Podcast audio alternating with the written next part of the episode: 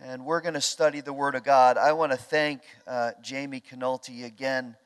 He can't be here this morning because of a family commitment, but I want to thank him again for bringing the Word last week, especially on short notice. That was a fantastic message that spoke directly to us, wasn't it?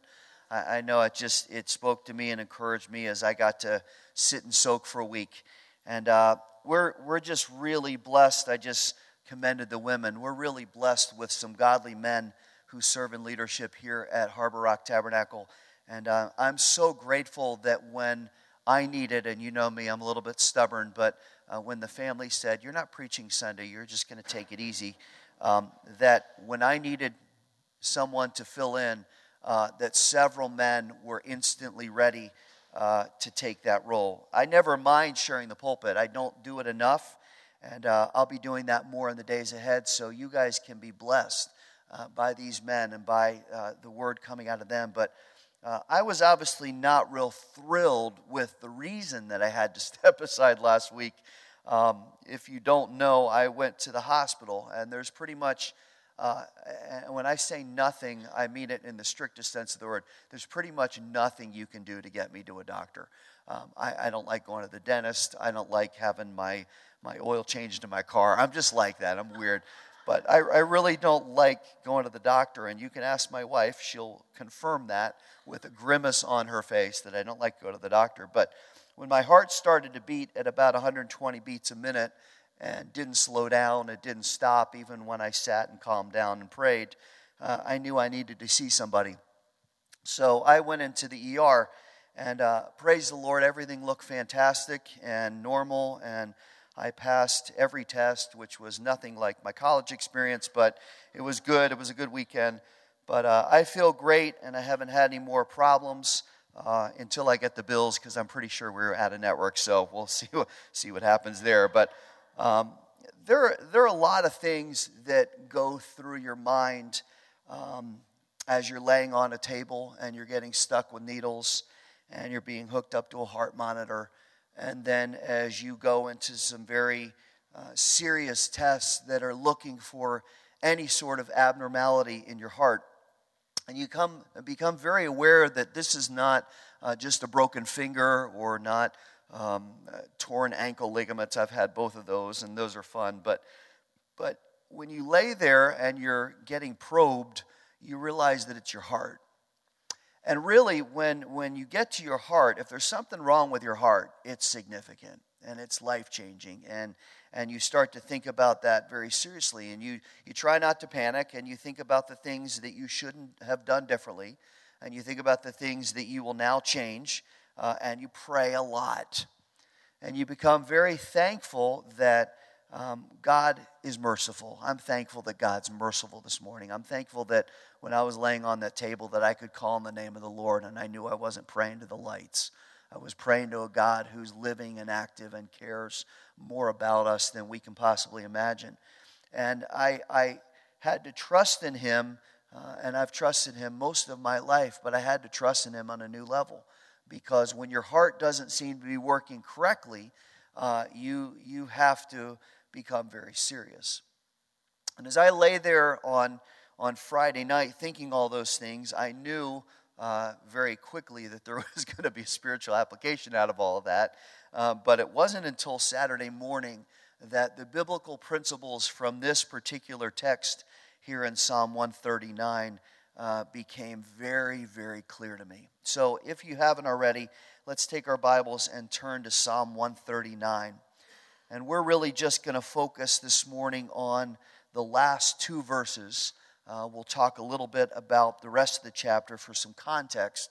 But uh, I was, I was uh, praising the Lord as Adam was praying because he was talking about this very thing in his prayer. And I said, that's just the Lord. So verses 23 and 24 of Psalm 139, they're, they're probably very familiar to you. You may have quoted them before, you might have them on a plaque in your house. Um, but I want to really ask the Holy Spirit this morning to give us some, some very fresh insight and um, some very fresh conviction. we need to be convicted by what's in this text. But He'll also encourage us because that's what the Holy Spirit does, and He'll strengthen us. So let's just say a quick prayer and ask the Lord to teach us. Father, we thank you this morning for your word. We praise you that we can hold it in our hands, that we can read it and understand it. We praise you that your Holy Spirit has given us the full counsel of God.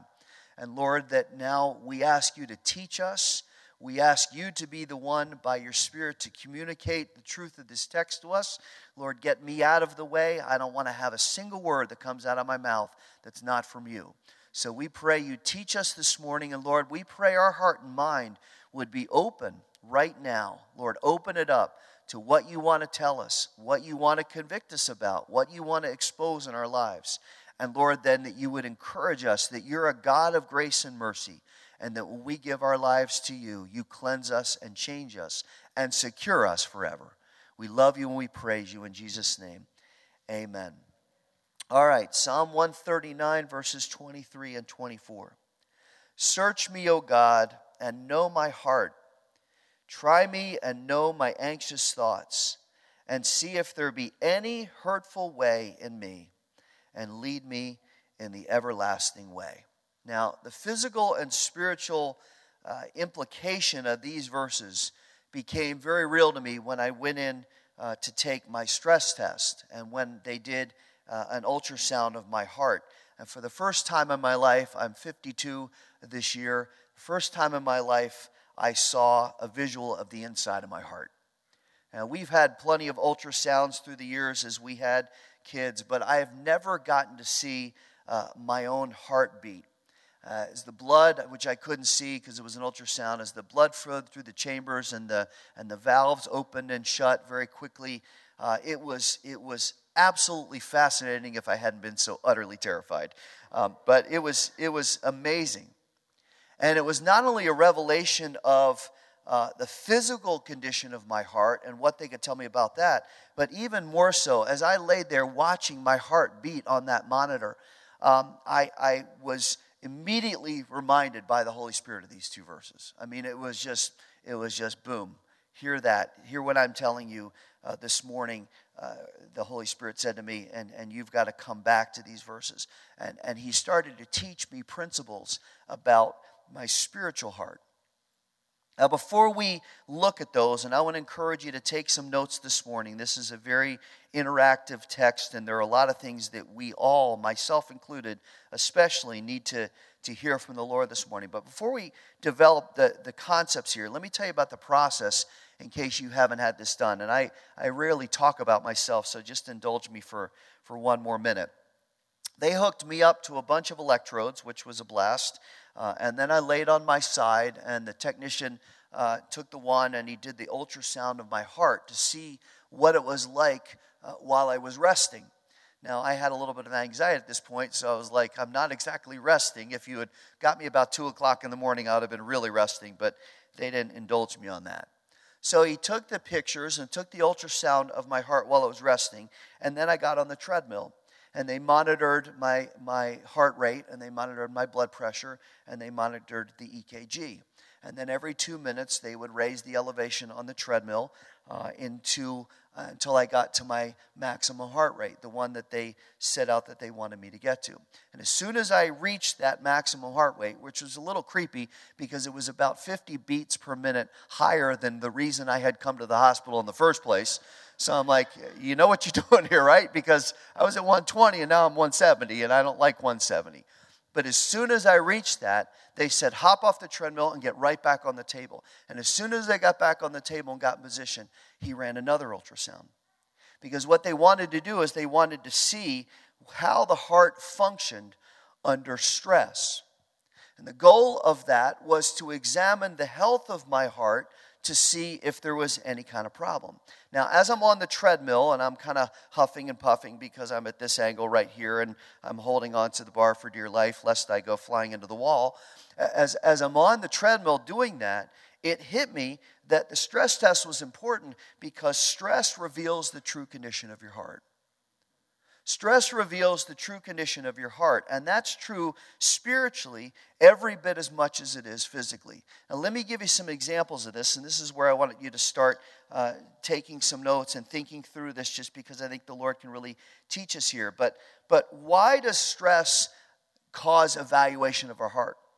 What does it reveal? The first thing it reveals is that stress, anxiety, and fear gives us insight into whether we really practically trust the Lord.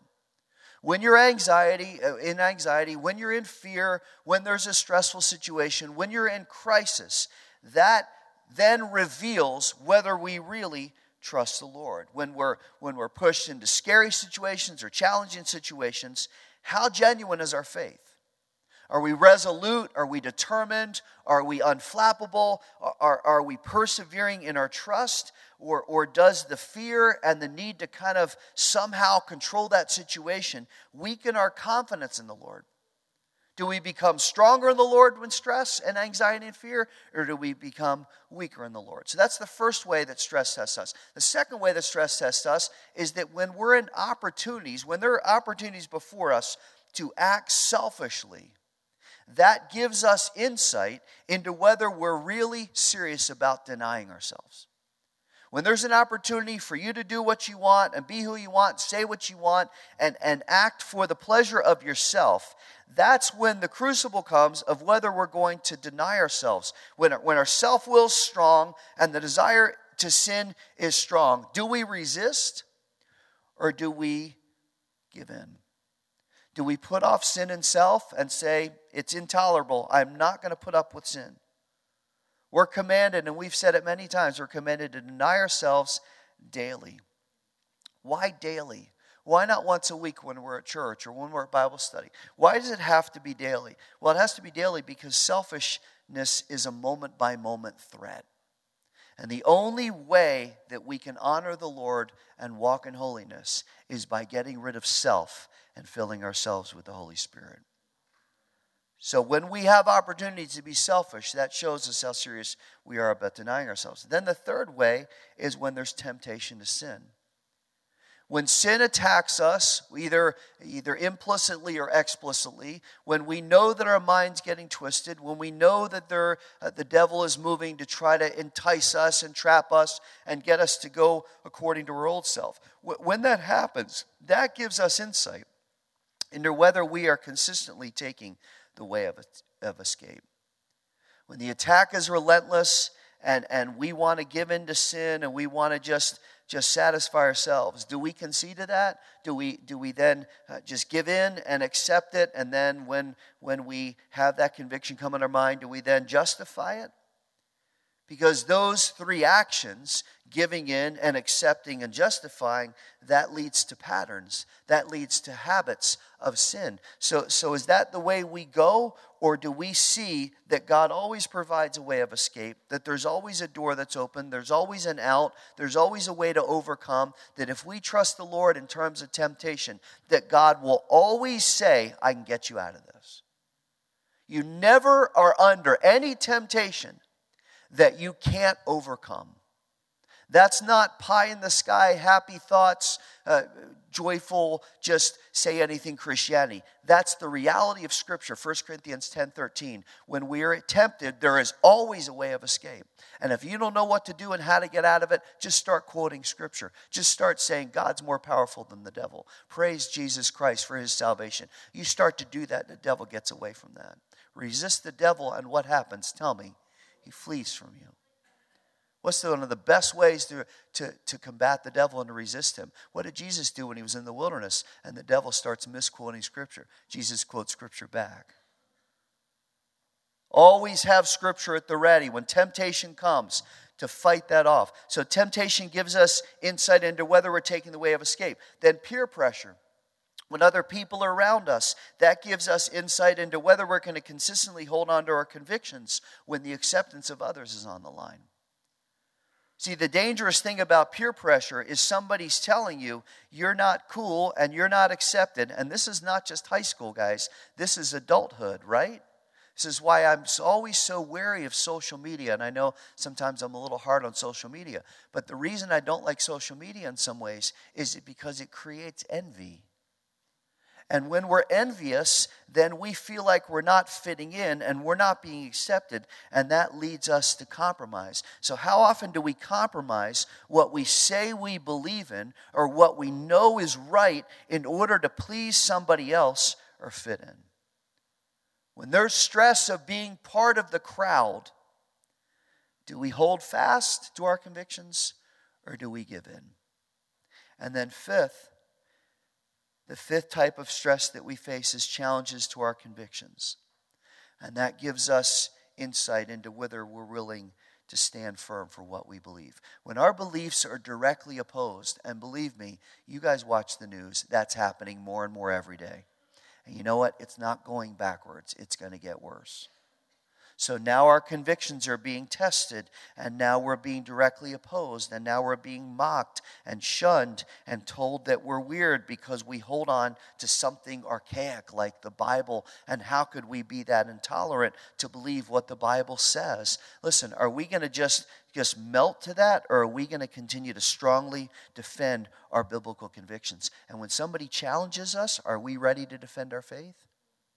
Are we ready verbally? Do we have scripture? Not harshly, not critically, not judgmentally, not crassly, but are we ready to speak the truth in love as Ephesians 4:15 says, to speak the truth in love and to say, "Listen, I believe in the word of God. I believe in Jesus Christ. My life's been changed, and let me tell you why I hold this conviction. And let me challenge you, how are you living?" See all the stresses that we face give us insight into what's going on in our heart. Just like I was able to lay on that table a week ago and look deep inside my heart and get a sense of whether anything was wrong. But here's what struck me as I'm doing that I don't know how to evaluate that ultrasound. I could look inside my heart and I could see what was there and I could see the little the little flaps, what are they called? Valves? I don't know what they're called. I'm no medical person. Scott help me. Are they called valves? Thank you, brother. All right. So they're flapping up and down. I'm like, "Look, they're clapping for me. Everything's great." I'm like, I'm so I'm like, "It looks wonderful. Look at my heart. It's fantastic." But it hit me. I don't know how to read that. I have no idea if that's showing wonderful things or if that's showing something that I need to be very scared about. You know why? Because I'm untrained in reading an ultrasound. Not to mention that I had a very vested interest in thinking that that heart looked fantastic. So, what did I need? Even though I didn't want it, to truly know how healthy and strong and pure my physical heart was, I needed a doctor. I needed a cardiologist to scan it and evaluate it and to give me an expert, unbiased analysis of what's going on. And as I thought that, the Holy Spirit said to me, You need that spiritually too. Because we know what we want our heart to be like, but that may not be what it is to, to really know how healthy and strong and pure our spiritual heart is, we need the Lord to examine us because He is the only one who can scan it, evaluate it, and give us a holy, perfect analysis of what's going on. And if you look back at the verses, that's what David's doing here.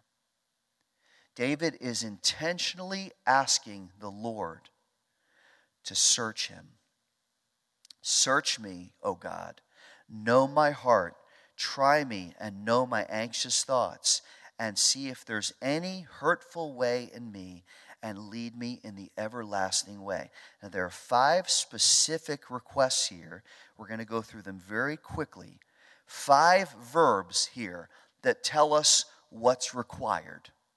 There are five necessary spiritual tests and I want you to write them down, even if you're not taking notes, I want you to write them down anyway. There are five necessary spiritual tests that we need to intentionally ask the Lord to do every single day. And I would suggest every single hour. Because if we don't do these, we will not know what's going on in our heart. I am not skilled at evaluating ultrasounds. And while my heart looked happy and good and wonderful, and I was very excited, I had to sit there and wait for the cardiologist to say, That looks good. And if we look at ourselves spiritually and say, I'm fine, yeah, I've got a little bit of sin and it's okay, I'm managing it pretty well, and, and you know, sometimes I'm a little out of control, but, but it's good. But if, if we tell ourselves that delusion and we don't ask the Lord to say, Search me and know me and, and, and try me and see if there's anything that's hurtful here, you've got to test me. If we don't do that, we're going to be clueless. And sin is so crafty, and the devil's so crafty that it will start to control our heart because we haven't taken the steps we need to take. So here's what every one of us needs to do. If you've been saved 40 years like me, you need to do this. If you're if you're growing in your faith, you're kind of new to the faith, you need to do this. If you're here this morning and you don't know God at all, you've never trusted in Christ. I'm telling you, you need to do this. Because this will change your life. Why? Because this is vital to prevent heart disease. This is vital to present, prevent heart disease. And there are so many people this morning. Please listen carefully. There are so many people this morning living with spiritual heart disease. Their heart and their mind are in arrhythmia. They're out of sync with what is right and what is holy. They're living in distress because they're aligned with the wrong people and living in the wrong situations. And here's what that makes you do it makes you feel lousy and sick and out of control because your heart is not surrendered to the Lord. And instead of dealing with it, instead of doing what we're going to study in a moment, they either ignore it, which I wanted to do last Friday night as I'm standing in the kitchen talking to Adam and Danny and my son, and I'm quietly holding my finger to my wrist, going one, two, three, four, five, six. That's a little quick. Seven, eight, nine, ten. And I counted to 120, and I'm like, that's not right. But every fiber in me wanted to ignore that so we can ignore it or we can self diagnose well, I'm just stressed, or I had too much iced tea, or, or I'm just, I don't know, I'm excited, or it's just Friday night, or whatever. And, and, we, and we start to push it off and blame something insignificant rather than being thorough. Now, maybe that's you this morning. Maybe you're an adult that's, that's out of control, or a teenager that's living the wrong way, or, or, you're, or you're unsaved and you know your life is a mess but but you just don't kind of to the place of, of dealing with it. Or maybe you're a believer and you've walked with the Lord before, but you've really fallen away. In any case, whatever it is, you know something doesn't feel right. And you want to dismiss it and you want to ignore it and you want to say, well, it's because of this person or this group or, or, or that one time situation or whatever the case may be. You, you, can, you can do all of that like I wanted to do. But the bottom line is there may be spiritual heart disease. And you need to deal with it, you need to get it fixed. What hit me as I was finishing up my study is that I don't really believe the Lord's interested in just removing the problem and removing the consequences from our lives because He knows that we'll just run back to the sin. Instead, He wants us to change.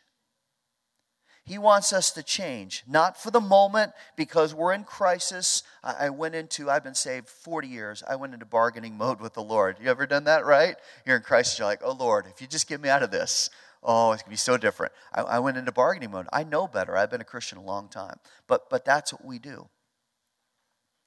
And the Lord said, This is not about the moment. There needs to be a permanent change in lifestyle. I need to change who you are spiritually now. I need to change who you are in your spirit, and only He can do that. And then He wants to change how we think and how we live, and that starts with our heart and our mind. But to do that, here's where we get to these five principles He requires that we change what we take in what we feed our soul with. So, so where does it begin? Let's do this quickly. What's required of us every day? Well, look back at verses 23 and 24 because it's right here in the text. We're just going to take the five verbs, okay? Number one, search me. Search me. Everybody say it together. Search me. We need to ask the Lord to broadly access our heart and to do a thorough examination. Search me, examine me. I want you to see if there's any problems. In other words, if there's any sin, if there's any rebellion against you, I want you to find that. And I have to tell you, I wasn't real excited about laying down on that table and having them hook me up to the monitors because I was fearful of what they might find. And at that moment, as I'm laying on my side and he's got that up to my chest, I, I wasn't in control. And I knew the only reason that they were doing that is they were looking for a problem. They weren't doing that to humor me or to say, wow, looks really great. We just wanted to check you out, make sure. They were looking for a problem. Now, we know that sin is destructive. I don't think there's a person in this room that doesn't know that sin is destructive and that we need to reject it and that we need to resist its influence on our lives and resist the people that are pushing that. So, why don't we? Well, the main reason is pride. We don't want to admit that sin might have some control over us. So we're proud. We don't, we don't want it. And then another reason is fear. Uh, well, we're, we're, we're scared of, of, of facing what might be there, and, and we're scared of surrendering our lives to the Lord, and then we're in denial. We don't want the, to think that sin's going to be discovered, and, and we just kind of hide it, and even if it is, it doesn't really harm us, and, and, and we're really okay. But you and I know that sin affects us. I'm not giving you any new truth this morning. Sin affects us. Doesn't matter if you say 50 years or five minutes, sin affects us. So he says, Search me, examine me. Second thing he says is, Know me. Know me. Now that goes beyond just asking the Lord to search and examine. This is asking him to carefully expose any problem. Not just examine me, Lord, but now expose the problem. And I want you to expose the problem for the purpose of removing the problem. I was nervous. This will be the last thing I talk about with this. I was nervous as the cardiologist and the technician both looked at the ultrasound because I knew that that wasn't going to hide anything, that that was going to reveal any problem. So I prayed a lot. Oh, I prayed a lot. In those moments as they're holding it up to me and I'm waiting, and I don't know how long it took, less than a minute easily. But, but as the silence is in the room and they're kind of studying it, and mm, mm, mm, not sounds you want to hear, right? And I'm praying, Lord, Lord, just, just let there not be a problem. Let there not be a problem. Let there not be a problem. And the next word I heard was normal. Normal's good. I like normal. I like the word normal now. It's one of my favorite words now. See, consistently, consistency is terribly underrated, especially when it comes to our heart, and that's true spiritually. For us to be cleansed and then to walk in holiness, listen now, we need to all the time ask the Lord, examine me and when something is detected, Lord, here's where it gets tough. Lord, expose it because it's got to change. Bring it out in the open, expose it. Sometimes our sin and our failure gets exposed and we're embarrassed and, and ashamed and all that. But you know what? Sometimes when that sin is exposed, it's the best thing that can happen to us because it's finally that wake up call like, uh oh, that really exists in there, and I've got to get rid of it. We try to ignore this one step, that this important step of know me. But here's the thing God's not blind to what's going on. He knows everything about us. He knows what's in our heart and mind this morning, and He knows what needs to be removed. That's where we look back just real quick at the context. Let's just race through it. In verses 1 to 4, David says, The Lord already knows every inch of our lives. He knows everything. Verse 1, you know me. Verse 2, you know all the events of my day. You know all my thoughts. Verse 3, you know my path. You're intimately acquainted with all my ways. Verse 4, you know my words before I even say them. You know everything about me. Then he says in verses 7 and 8, I can't hide from you. There, there's nowhere I can get away from you because, verse 7, your presence is always there. That's both sobering and joyful. God never abandons you, God's eyes are never off of you. And he says in verse 8, There's nowhere I can hide. I can run to heaven, I can run to hell, I can be anywhere. You never take your eyes off me. So you know me, you know everything about me, you know my thoughts, you know my words before I even speak them out of my mouth. I can't hide from you. Then he says in verses 13 to 16, You formed me and you own my life. Verse 13, I was woven in the womb. I'm not a blob of tissue. I'm a child that's being formed with a heartbeat and a brain and limbs that work. Verse 14, I'm fearfully and wonderfully made. And verse 16, your eyes saw my unformed substance, and my days were already written and ordained in your book before I was born. Listen, no Christian can read verse 16 and be pro choice. No way. You knew my substance. You formed it. You knit my bones together. I'm fearfully and wonderfully made. I'm made in your image. You wove me together in the womb. I'm not just a blob of flesh because you already had my days ordained in your book before I was ever out of the womb. So I, you, you, you know everything about me. I can't hide from you. You formed me. And then he says in verse 17, I love this. Your thoughts are precious to me. When you think of me, those thoughts are precious and they're vast. They're like the sand of the seashore. I can't even count them, but every one of them is precious. If there's nothing else, verse 17 proves that God is not punitive by default, He's loving by default. The fact that God already knows us and is still willing to love us and is still willing to offer us His grace is beyond our comprehension. So we better not respond to that by rejecting His grace or by abusing it and taking it for granted.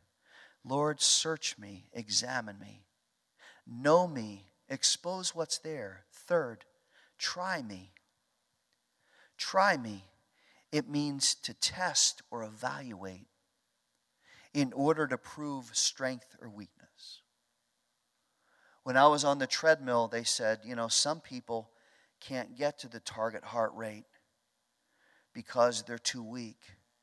And when they're tested, they fail. No wonder David says, look back at it, I have anxious thoughts. Because the Lord's examination and exposure will reveal any problem. So, are we so fervent about holiness in our lives that we want that evaluation of what's going on. Are you getting by? Are you, are you doing okay? Are you kind of living for the Lord, but it's kind of touch and go, hit or miss, situational, how I feel, what's going on, etc., etc.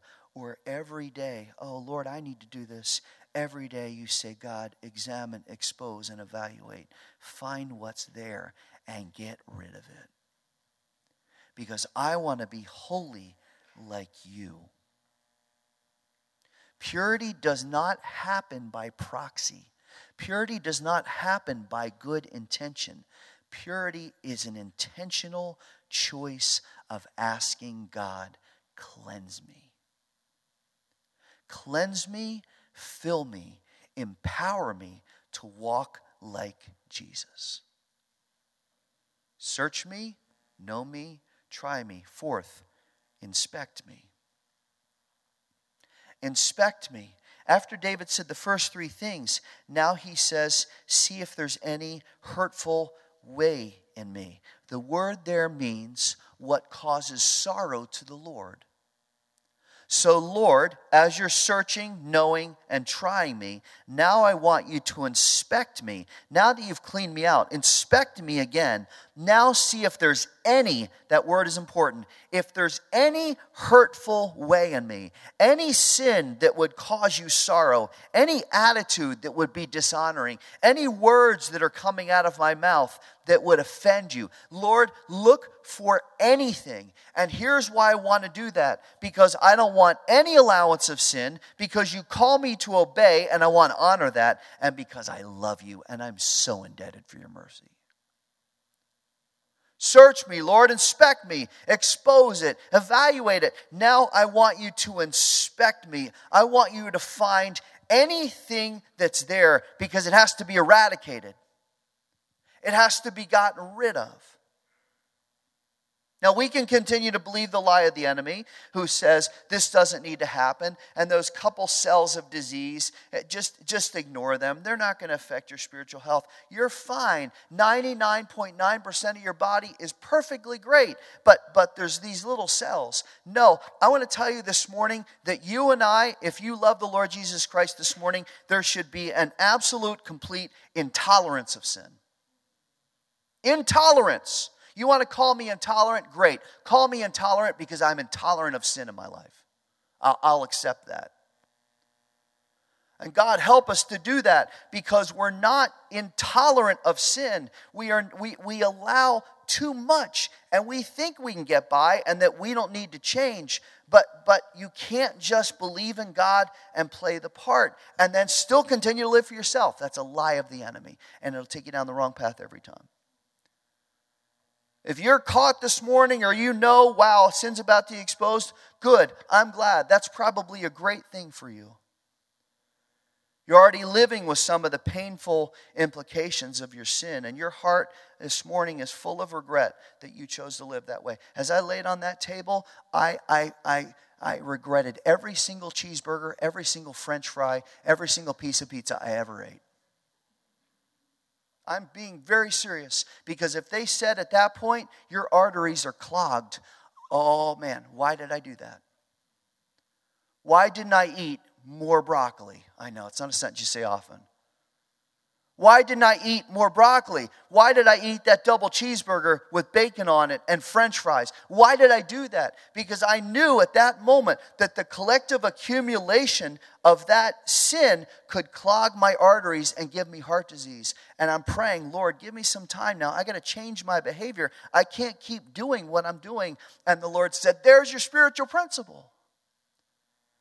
And I'm being very serious when I say this that illustration that I just described about food may describe your heart and your life this morning. And maybe you're sitting there going, Well, the damage has already been done, Paul. I don't, I don't know how to scale back. Let me tell you this morning, with all that I have, that it is not too late to surrender yourself to the Lord Jesus Christ, and He will cleanse you.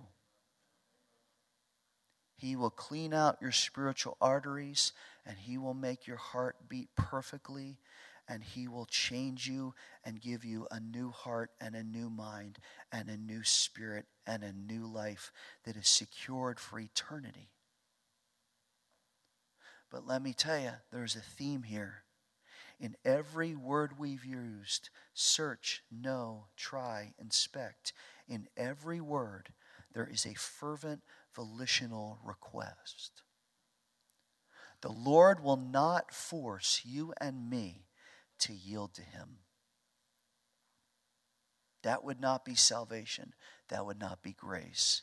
That would be autocracy. God will not force you to yield to Him. We have to admit our sin and we have to turn from it forever. That's what repentance means. 33 times in the Bible, the Bible calls us to repent. It was John the Baptist's only message repent. It was the first thing Jesus said publicly in his ministry repent. It was the reason Jesus went to the cross so we could repent. What does repent mean? It means to confess your sin, and then it means to turn away from your sin. It means to go in the opposite direction, the correct direction, and to never look back at your old life like Lot's wife. Remember, the Bible says in the New Testament, remember Lot's wife. Why? Because she looked back with regret. And so many times we look back with regret. Oh, I wish I had my old life. I wish I had my old friends. I was, uh, I, I, it was fun to do that, and yet we don't realize the damage it's been doing. I ate a lot of great cheeseburgers in my life. I ate a lot of great French fries in my life. But you know what? All they've done is damage me.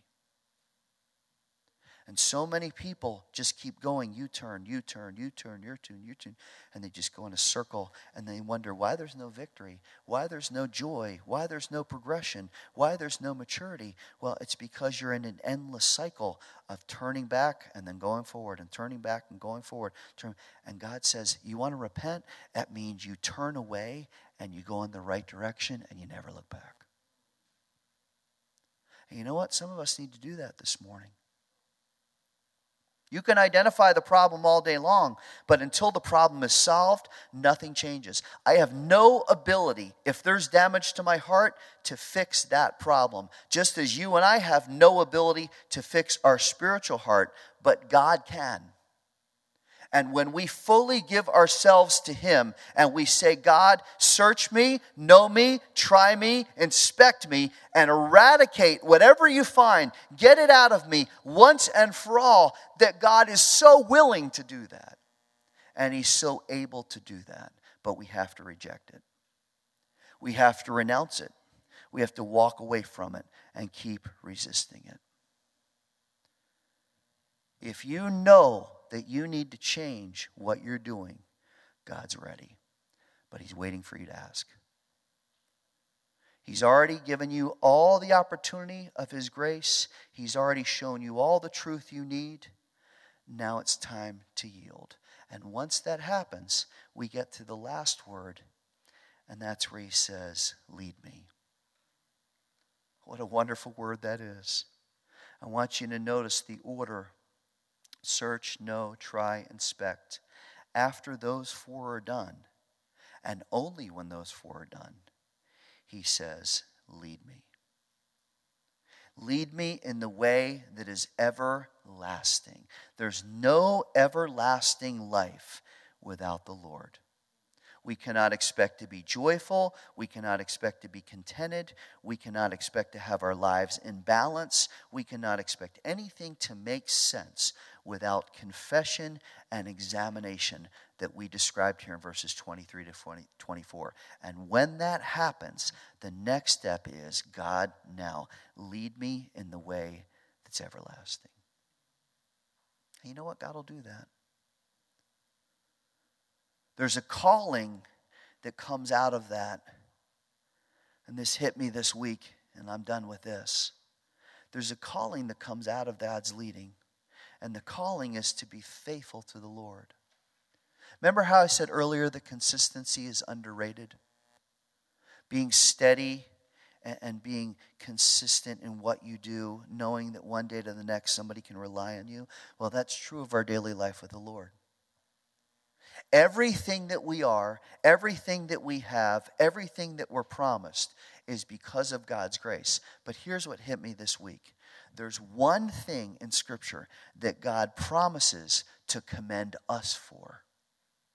It's all because of God.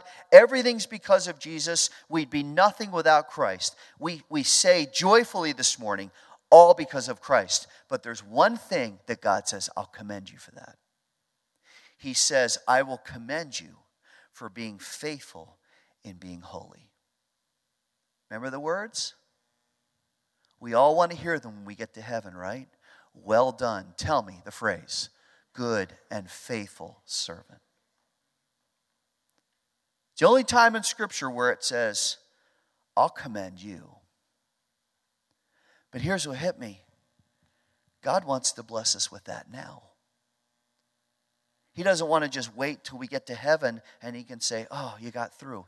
He wants to see that consistency and faithfulness now. He wants to see us faithfully trusting him every day, no matter what the situation. Now, he wants to see us faithfully obeying him and standing for him by our convictions and defending him and talking about him now while we're here. And he says, When you do that, I will richly reward you, not with cars and houses and vacation. He says, will bless you and I will lead you in the everlasting way.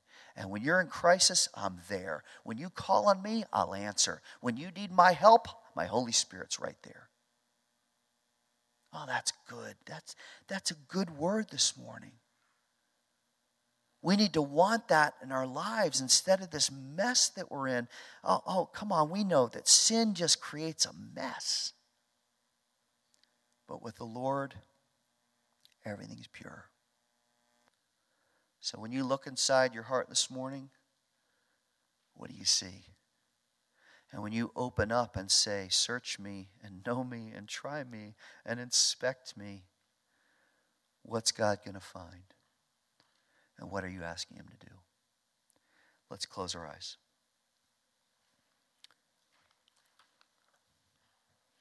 I want to take just a minute. I know I've talked a long time. Forgive me for that. So let the Holy Spirit speak to your heart right now. Don't get ready to go. We're not going yet.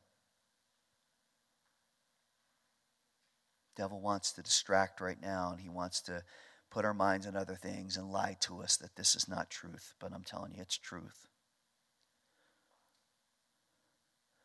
what needs to be rooted out this morning what needs to be examined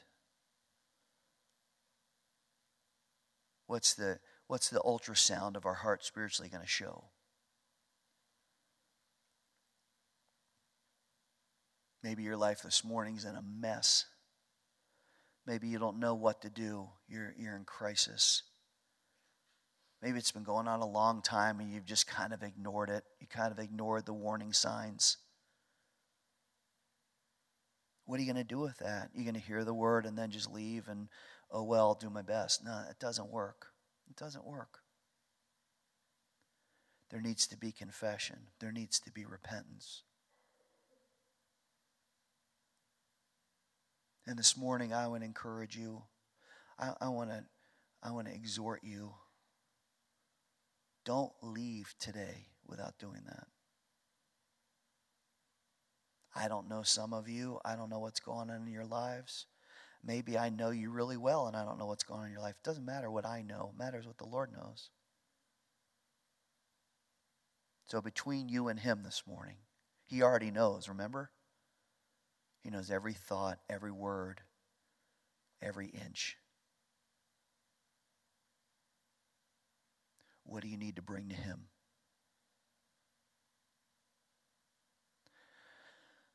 I want to do something I don't do very often. I want to encourage you. If you need to bring something to the Lord this morning, you need to confess and repent to Him. I want you to get up out of your seat and I want you to come up and stand right here at the front.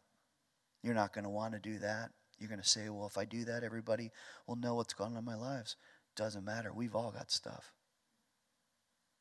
This is not a moment to be nervous about what everybody else thinks.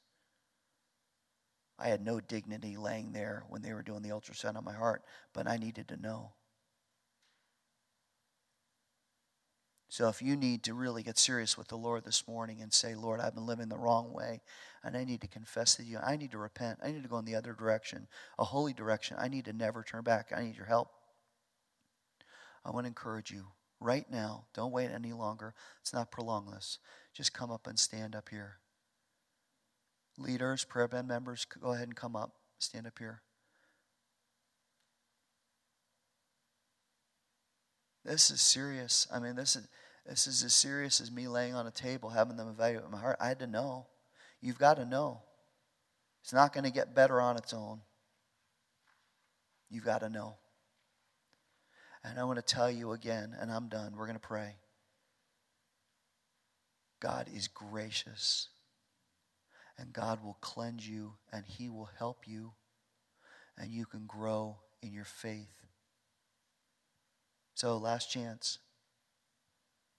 Just get up right now, come up and stand, and just confess to the Lord. This is the time where you're being called out. God's speaking directly to you. There's no more time to wait.